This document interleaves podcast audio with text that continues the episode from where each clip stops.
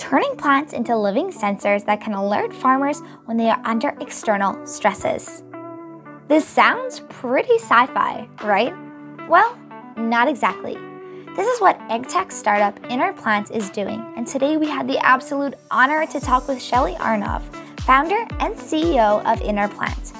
Inner Plant is a company that is on a mission to transform farming by enabling crops to communicate with growers.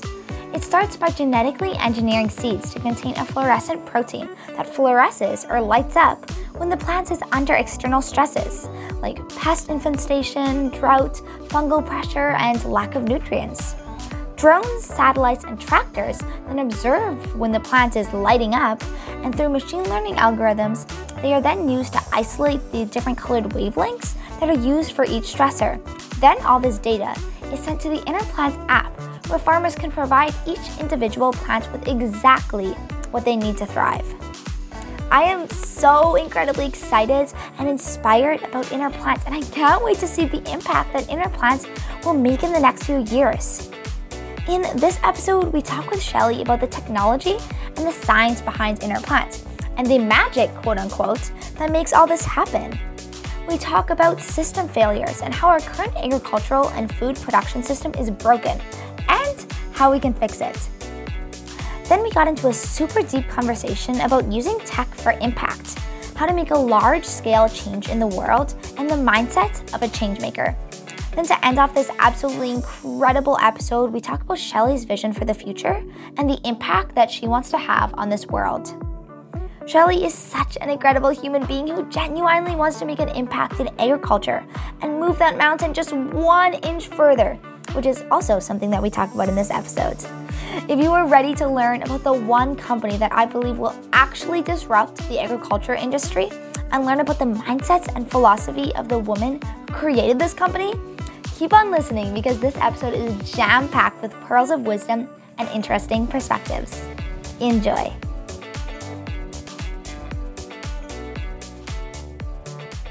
Thank you so much for being here with us today, Shely. I'm uh, so excited for this conversation. I'm such a huge fan of InnerPlants, and I can't wait to learn more about both InnerPlants, but also your journey. So, thank you so much.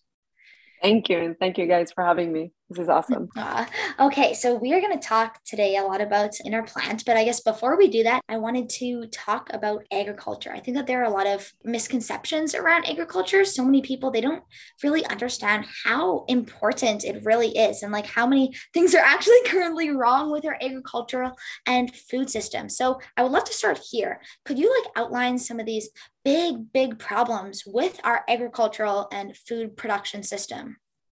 Yeah, I mean, it's funny that you say that. I think it starts even earlier than that, right? If if we take a step back from the problems, there is or there are so many misconceptions about agriculture.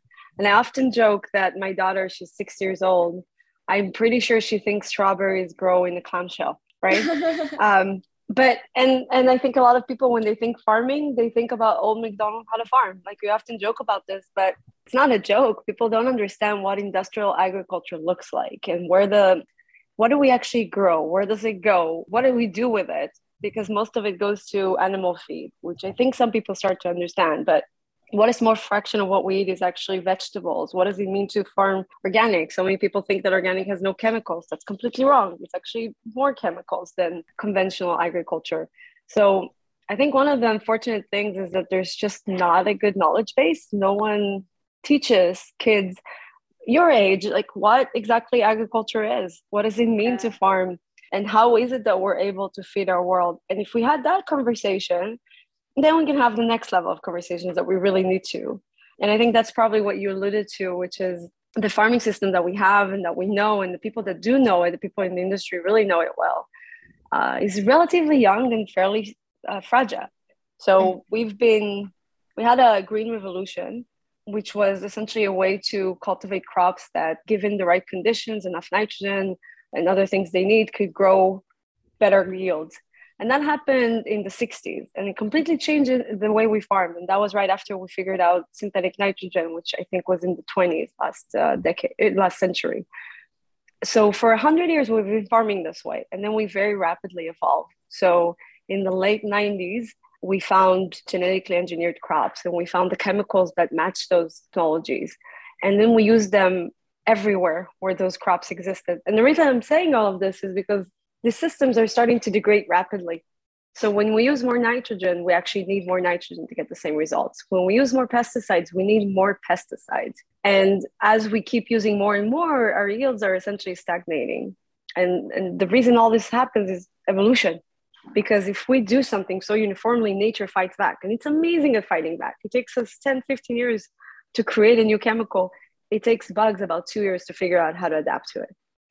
So we need a new mindset, and that's where people start to talk about regenerative agriculture and digitizing agriculture. But in a sense, there's just so many challenges that people still don't understand, which is how do you make a system that is as scalable, as easy to implement without that one size fits all that doesn't work so well anymore? How do you integrate diversity of actions without creating a system that requires more labor because we don't have people that want to farm anymore? These are some of the, maybe I'll stop there it's a lot of challenges. no, I love that so much. And I love how you mentioned like the whole thing about systems because I always think about systems and how, just as you said, a lot of systems, especially in our agricultural like food production system, they're outdated, they're broken, and we need to change that. But the thing with systems is that they're so hard to change. And that's what makes solving some of these problems like so hard. And I guess that is a perfect segue into InnerPlants. So could you start by giving us like an overview of what InnerPlant is and maybe how you guys are solving some of these system failures in our agricultural and food production systems? Yeah, absolutely. So let's start actually it's funny because usually when we start with InnerPlant, we start with what the technology is. But let's start with what really we're doing, which is we are creating a new way to farm, a new system, an integrated solution that incorporates the plant data that I'll talk about that we create, but also incorporates agronomical knowledge, practices, equipment, data like analysis in order to give farmers a system that gives them everything they need, that helps them increase yields, reduce losses to pathogens, reduce the chemicals that they need without making it more complicated, without making it more expensive, without making it more difficult overall. So I would say that's in the core of what we're doing, and it takes more than just us. So we work with different partners to make that a reality. But it does all start with the seed technology that we create. And that seed technology is exactly that. It's a technology that we create in seeds that enables plants to communicate what it is that they need.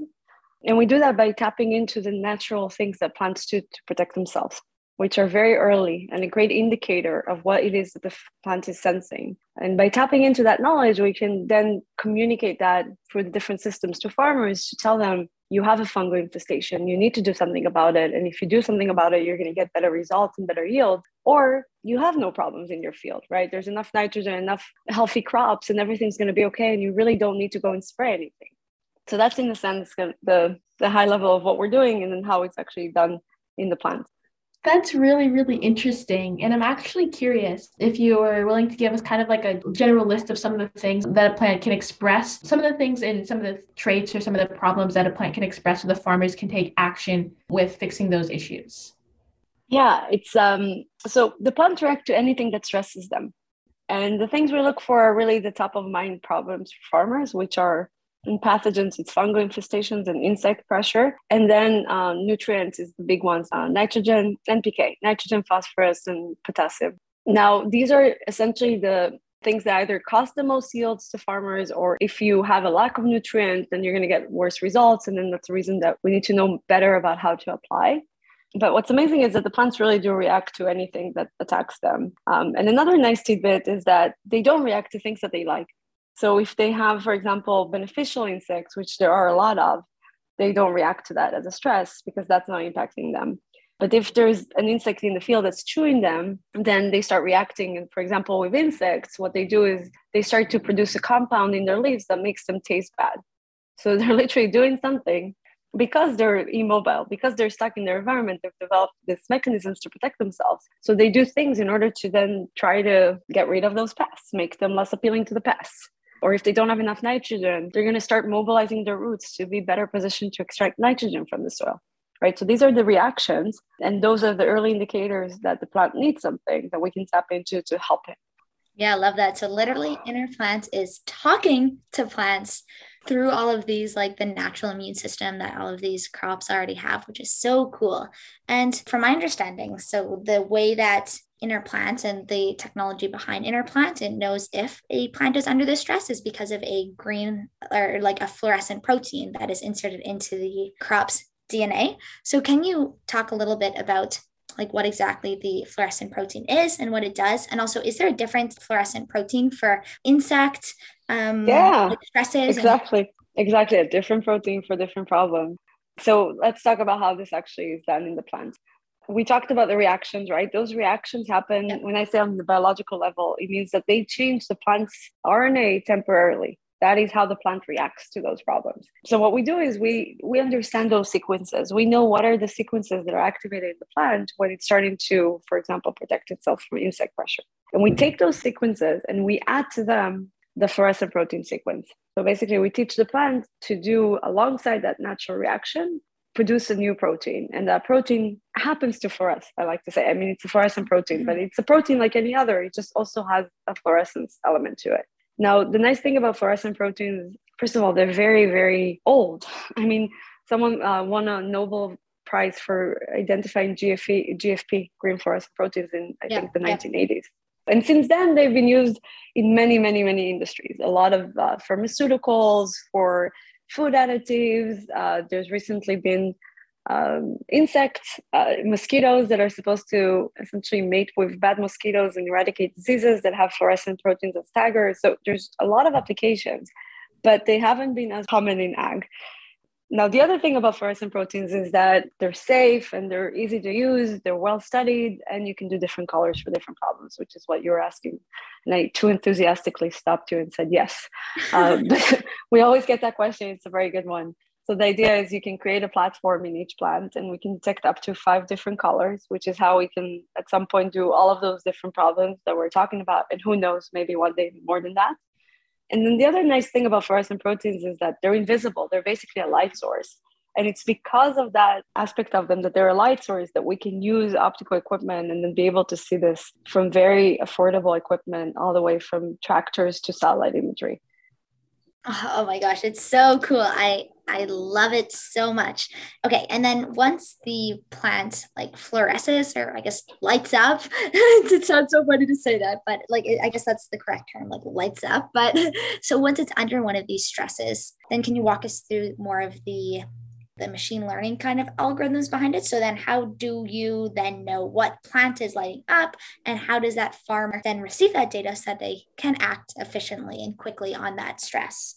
Yes, I mean that's really that's really the complexity at this point, right? But this is the part that's so important to get right so that it is a new farming system and not just more data. So the idea is let's start with a 5,000 acre soybean farm, right? Just not a crazy amount, but not a mm-hmm. small mm-hmm. field. Um, and the idea is we collect, first of all, imagery from satellites. With very likely a pixel size of about two and a half acres and start to collect that to understand are there any of those stresses? So if we think about fungal uh, pressure as one we'd be collecting the imagery. Once we start seeing an infestation we'll know because we know there's i don't know some some optical signal that comes up that we created right? Whether it's green or red we just know what the optical signal should be.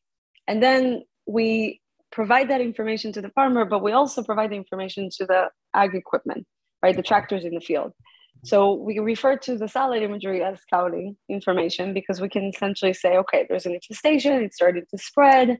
Once it starts hitting five, 10 acres, then the farmers really want to go and do something about it and prevent the spread and the additional yield losses. Now, probably another thing that most people don't know is that fungicides are not curative. They don't actually cure the plant back. They can only kill or prevent the spread of the fungal infestation so finding it early and preventing that spread is really key in order to protect the rest of the crop in that area. And then once the tractor knows, then it can go out to the field and take an action, right? So once the tractor knows where to go, the product gets mounted very likely based on a recommendation of a local agronomist because products are uh, really tailored for different geographies and different problems. And then it can go out to the field and look at every individual plant and act on that level. And then if we think about nutrients, which is very different, then it becomes more of an agronomy uh, system. So you have to know currently the part of the problem with, for example, nitrogen is that farmers apply all of it, almost all of it, even before they planted. And a lot of them apply in the fall, six months before they end up planting, because it's the way the system is set up. It's the way that the equipment is available to them. It's the way that the inputs are available to them. So then the idea becomes helping farmers use less in advance and then scanning the fields only when you know there's some kind of pressure, only when it's a valuable time. And there's only a, a handful of times in the growth cycle where it really matters. And at that point, the tractors can really look at every individual plant. And instead of averaging the nitrogen they spray on, on the different plants, they can just give the plants that need nitrogen nitrogen and leave the rest of the plants alone because they're already doing well enough. Right. So that's the way to take care of the plants that have a deficiency and help remove that problem so they can grow and provide better yields. And at the same time, let the plants that are already doing well stay the way they are and not use any additional nitrogen that is obviously just very harmful for the environment and soil and water in that area.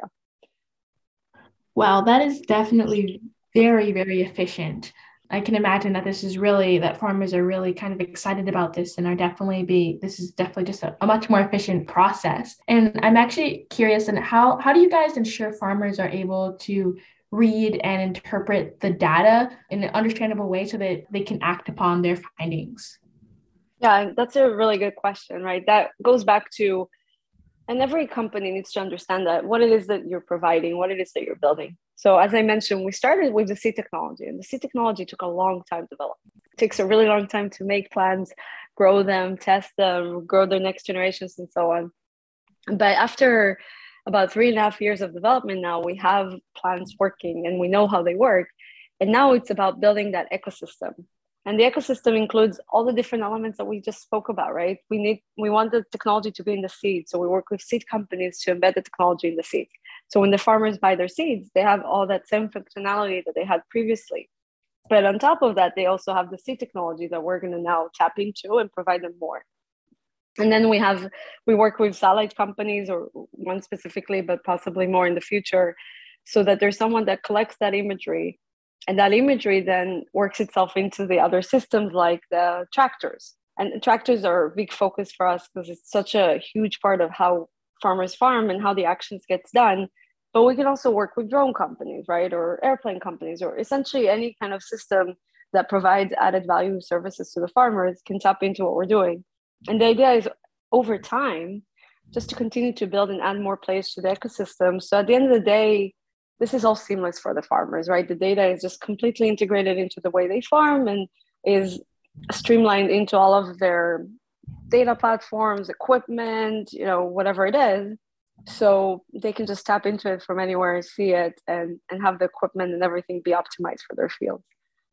No, oh my gosh. I'm I am a huge agritech person, right? I love agritech, like specifically gene editing. And I'm just, I'm so excited about the technology and the vision for InnerPlant because I really believe that it is one of the most like scalable agritech companies that I've come across. I think that it has the potential to like make such a huge impact in the agricultural field. So I'm so incredibly excited for it. And what are like next steps for InnerPlants? Like what are things in the future that you are hoping to do or accomplish?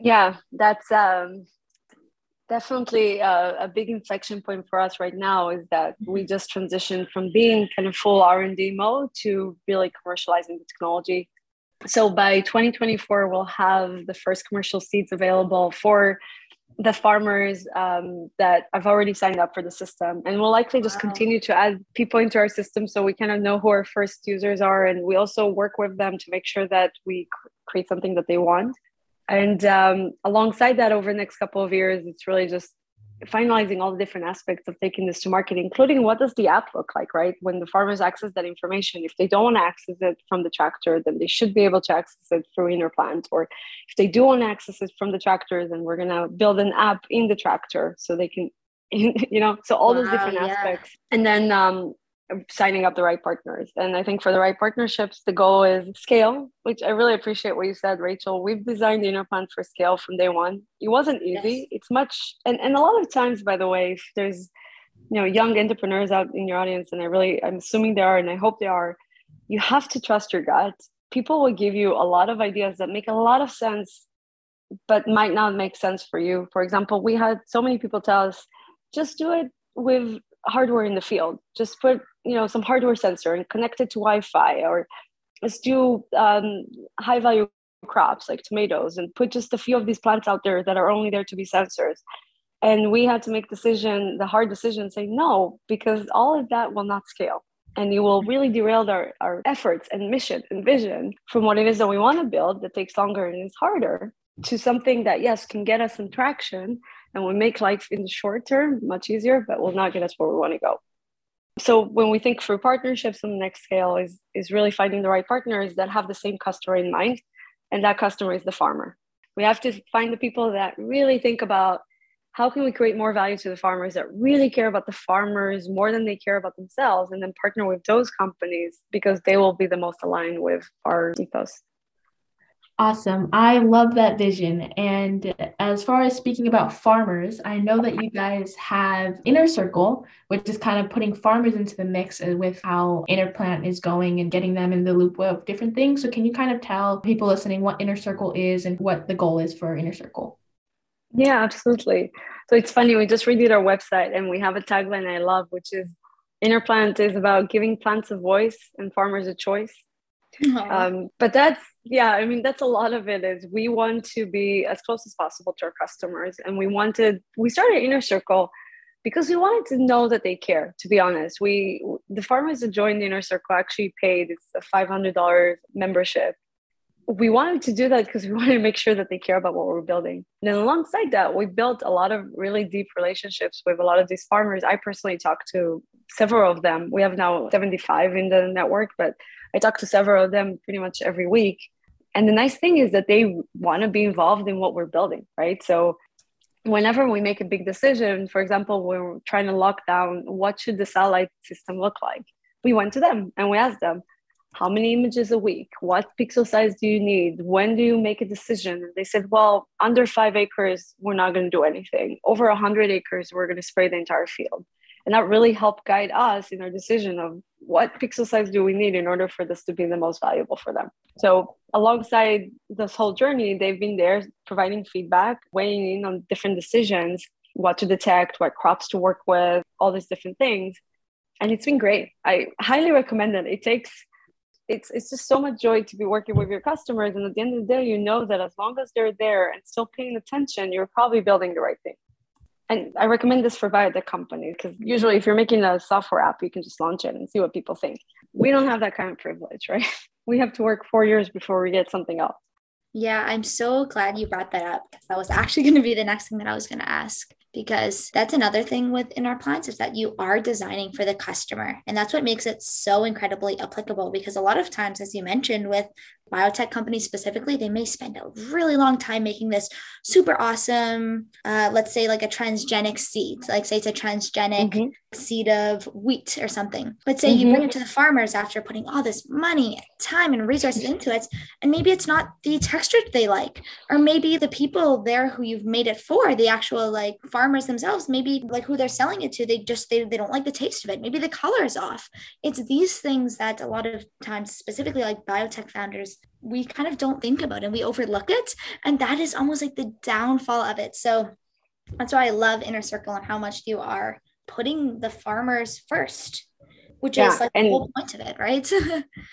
no, and I, I, if there's one piece of advice is to me or my perspective is you build for your customer and either your customer likes you or you fail. There is no other outcome because it doesn't you know i've i've heard here and there people be like the customers don't get it.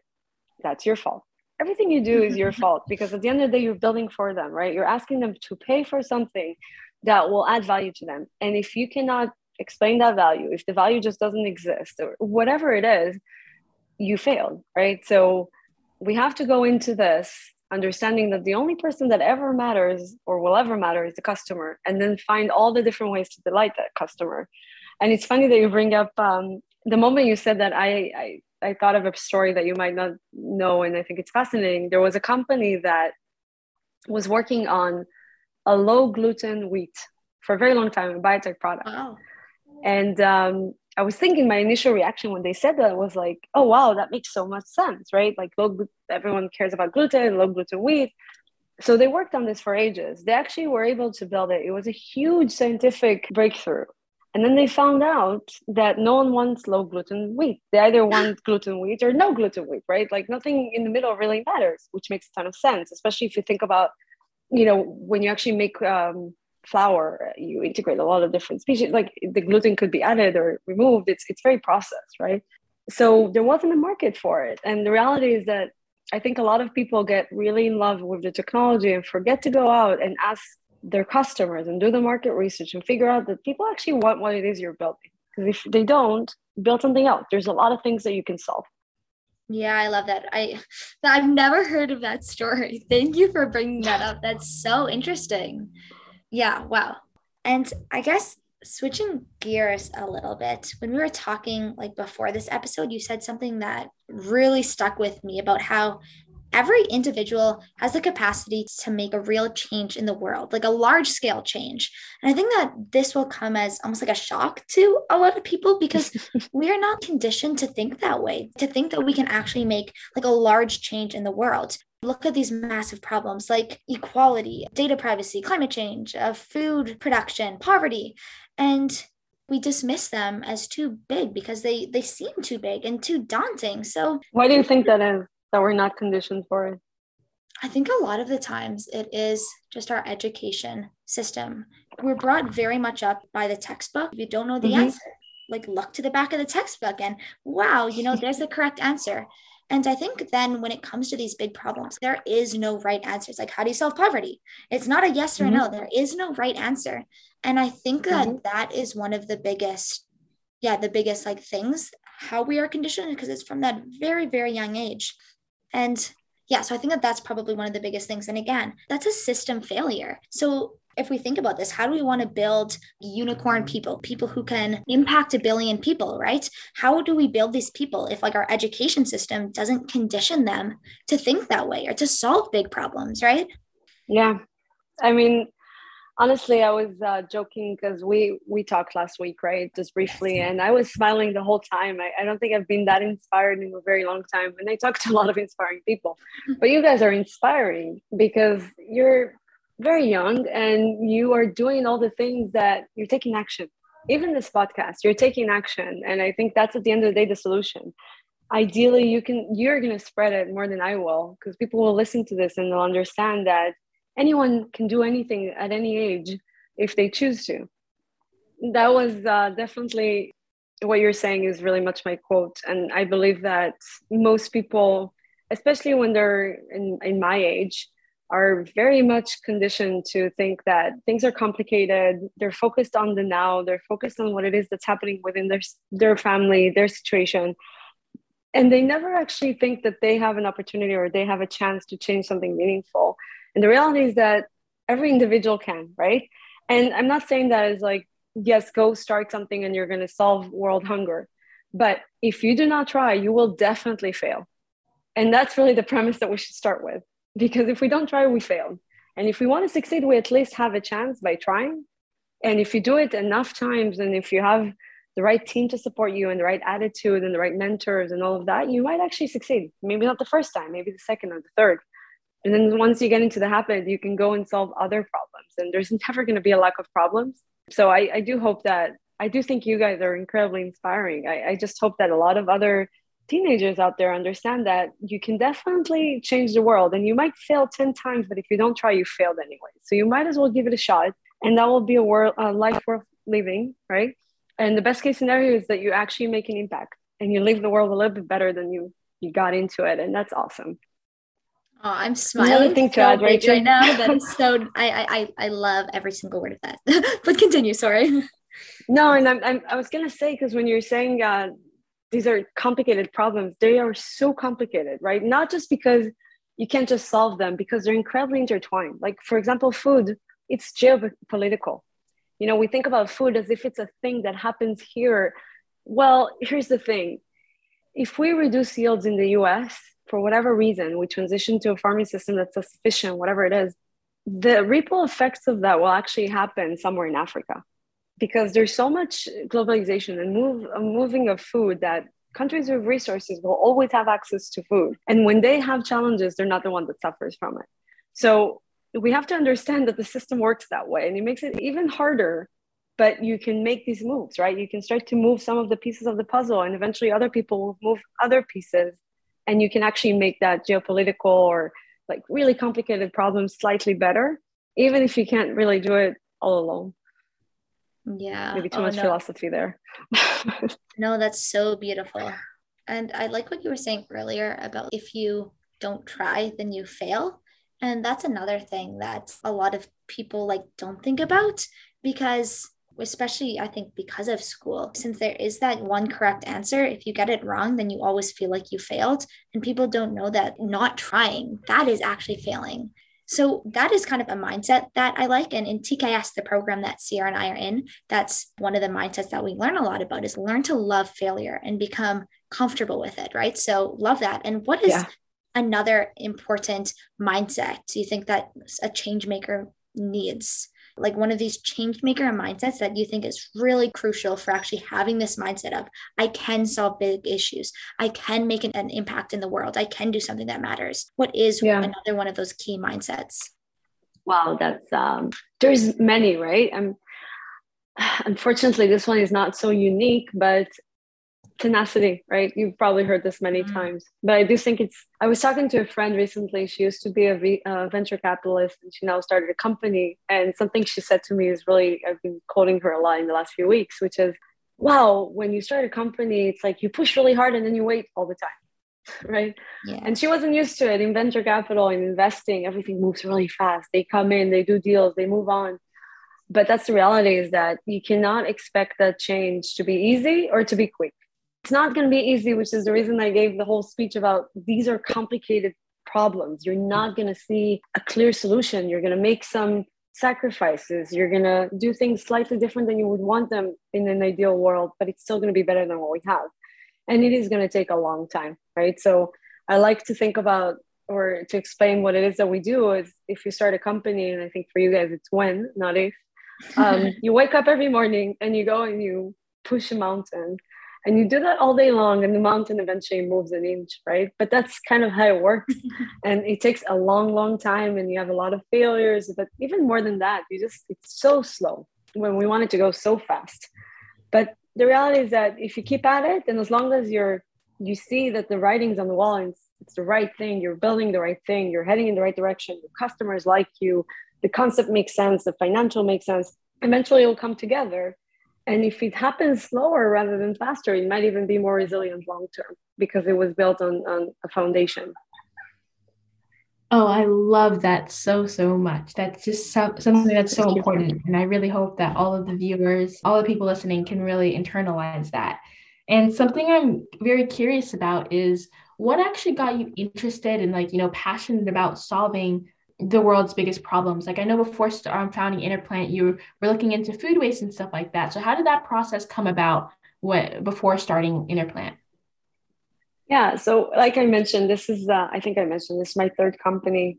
So I've done this a few times before. Definitely not as big as in impactful as InnerPlant, but I had to go through my learning stage, and that's another thing that's okay is that sometimes you start smaller, and you need to build your experience and your confidence to get to something big I've always had a passion for food. I am one of those people that looks at videos of how to like you know fundamentally cook things like what are the you know exactly techniques and all that yeah. stuff. Cook's Illustrated? I don't know. I'm like they're really good. But uh, so I've, I've always been fascinated with food. I did kind of stumble upon agriculture. Like you mentioned we were looking at food waste and I really thought that was an important, I still believe it's an important problem to solve. I just think that it's less technology and more human behavior. And I'm not as, I just didn't see the path of how do you change human behavior because most of the food waste is actually here at homes and restaurants, supermarkets, and not so much in the field. And then I just came across this concept when I knew that agriculture is a space I'm interested in. And then I came across the biosensor idea. And that's when things came together. Now, here's another myth that I'd like to bust. Uh, you start a company, a lot of times that people are looking for, why are you doing this, right? Like in an ideal world, you're going to be someone that grew up in agriculture and lived on a farm and worked at a seed company, and blah, blah, blah. And then you found this problem and you went and solved it. And, and that's all fine. I think that's great. If that happens to be your story, it's great. And you have a lot of experience and connections and network. But here's the flip side if you're entrenched in an industry, you tend to think that the way things are are the way they're going to be. And that is completely wrong, right? Because industries change all the time. So having an outsider's perspective and being able to come in and say, okay, just because something used to be that way, like for us, I remember year one, only Monsanto can make seed technology. Yeah. Why? Well, because only they can. But like all the people that work there are now, you know, in the market. Well, but you know, and it went on and on and on. Because for someone that grew up in the industry, it was completely unimaginable. But for someone that hasn't, you can see that well, it's a very mature science. There's a lot of talent that has graduated from those companies and wants to find another mission. The technology cost is reduced significantly because of you know, improvements. The cost of regulatory has become much less of a burden. Like everything's actually changed, but they can't see it. And the last part of it is that anyone can become an expert, right? It takes whatever amount of hours, I can't remember, but you do this for a few years, you actually become an expert. So you can gain that expertise even if you just like a space and you don't happen to come from that space. Yeah. Oh, love that. And this is a bit of a detour and not necessarily a question that has a right answer, but you were talking earlier about food waste. That's kind of what got you into the whole ag space. And then it's like, oh yeah, it's all human behavior. Now, this this is a hard question.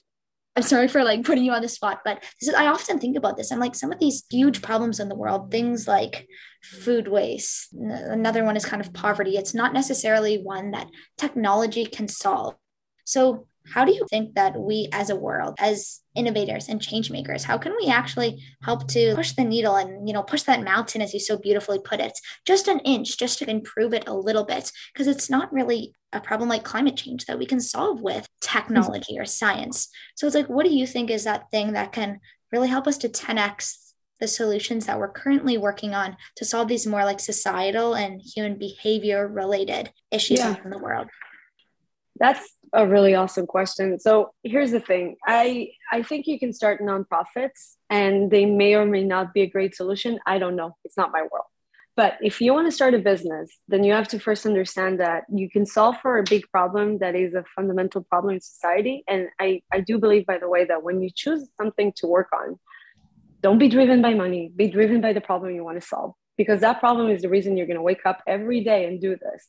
Whereas money is money. Uh-huh. It's not enough of a motivator. So let's say you want to solve for, I don't know, what would be the hardest thing, right? But maybe societal inequality, which I think is mm-hmm. a fascinating, really terrible problem that we have to work on. It has to still be a financial solution because most people that you're going to deal with, companies, government, are going to be motivated by opportunity and greed. And that sounds terrible, but it also makes them very easy to understand if you can create a solution that creates financial benefits for corporations and then also has a benefit for something else, then you can win in that space. And you have to do that because otherwise it is a nonprofit. So, for example, for us, we are not solving for soil health and reducing carbon emissions, although we will be doing that. But what we're solving for is how to create a better, more efficient, more productive system for farmers. Because mm-hmm. by them adopting the technology, the world wins but if we're doing this for the world and there's no benefits for the customer, no one wins because the customer won't want it. And if there's some that will do it for the right reasons, that still doesn't scale, right? Yeah. It's really hard to convince people to do something because they should. And it's very easy to convince them to do something that's good for them.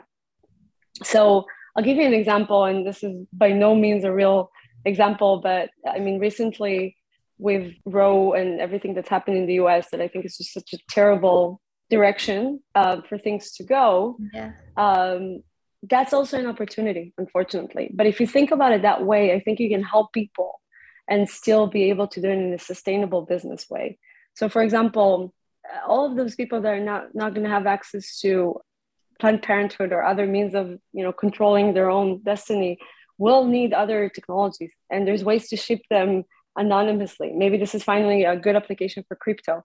Like, obviously, there's a lot of my opinions in this, but I think at the end of the day, when the problem is created and then you think about a solution that is actually sustainable as a business, you can help those people and you can help other people make money alongside that. And unfortunately that is the way to do it. Even though if, if you want to hear something else this is really the way to do it. And this is probably the way that the, that will work got it I, I love your perspective on that and it's just kind of yeah that is the reality of where we are at right now and it's kind of just something that if we want to make an impact in the world we really do have to understand that but i'm actually curious if you think in your eyes 50 years down the line do you think that'll still be the same reality? Or do you think things will change? Or in the ideal world, do you think things would change or would that still be the same fundamental reality?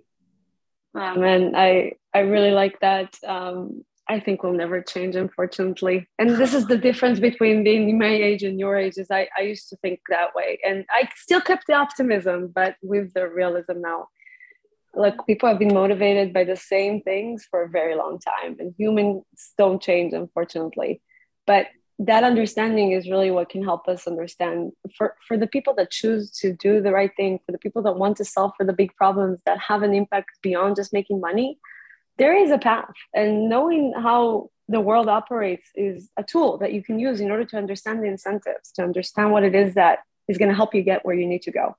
So i don't think that the world will change unfortunately but i think that every problem will eventually find its way to solve itself because of all of the different same with with climate right? When things get bad enough and when the cost of carbon sequestration will go down and when the incentives from the government will come in or maybe the, the taxes and when all of these things come together the technology was never the problem the problem is that all of the rest of the things have to come together and then the, the technology is almost there right and then we'll get it through the finish line and we'll solve the problem Totally agree. Do you know what? Like all the technology is here. I think we just need to figure out how to use it. And I think it'll also be a combination of different technologies. Like it's not just going to be gene edited seeds that will solve like our whole system failure of like our food production. You know, maybe gene edited seeds with also like blockchain somehow, you know, like virtual reality. Like it may be these super creative yeah. ways to combine these different technologies. And that is how we can actually make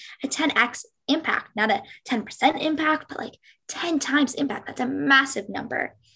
And this is a question I love to ask our podcast guests, and I'm so excited to hear what your answer to this is. But if you had a magic wand and like this magic wand, it gave you the power to change or improve anything in the world just with a flick of your wrist, what is this one thing that you would want to change or improve about about our world? Wow. You know what? I think it goes back to what we are talking about before. I'd love to see millions of young entrepreneurs I'd love to see all these people that are so afraid of failing, that have been told that they can't make a difference, that are so worried about how things will turn out, just saying, hey, I want to do this anyways, and I'm going to give it a shot. And if we have an army of young entrepreneurs that are still optimistic and want to do the right things, I think we're going to see so much change, so much positive change in the world. Yes, I, I. Also- Was that a good answer, guys? No, that was beautiful.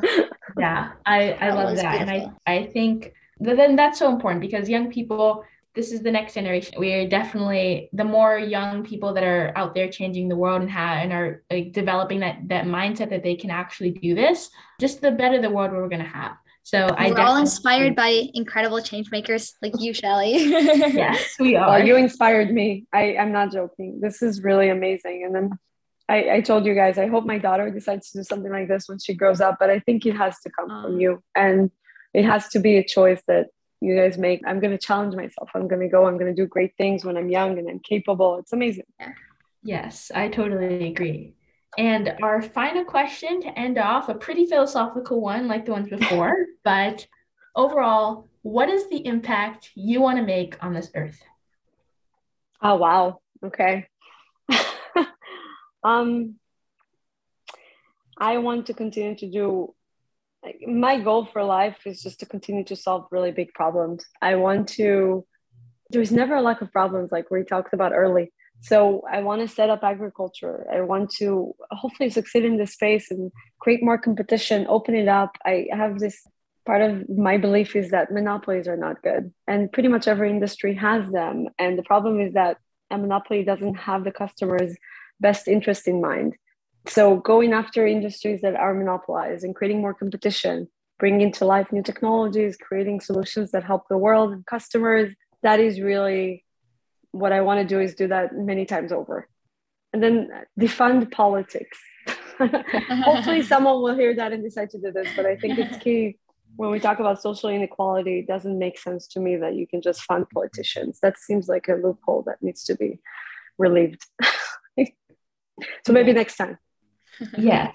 I, I love that. And it's that's a perfect way to end off this episode. Again, I want to thank you so much for coming on the show. We talked about, you know, problems with agriculture. We talked about InnerPlant. We talked about tech for impact, stuff about like building a startup and making impact. We talked about your thoughts on the future and stuff like that. And that whole conversation was just so insightful. I'm so happy that we get to kind of share these insights with everybody else that's listening. Such a valuable episode. And I want to thank you so, so much for coming on the show. Thank you so much. Yeah, it was great.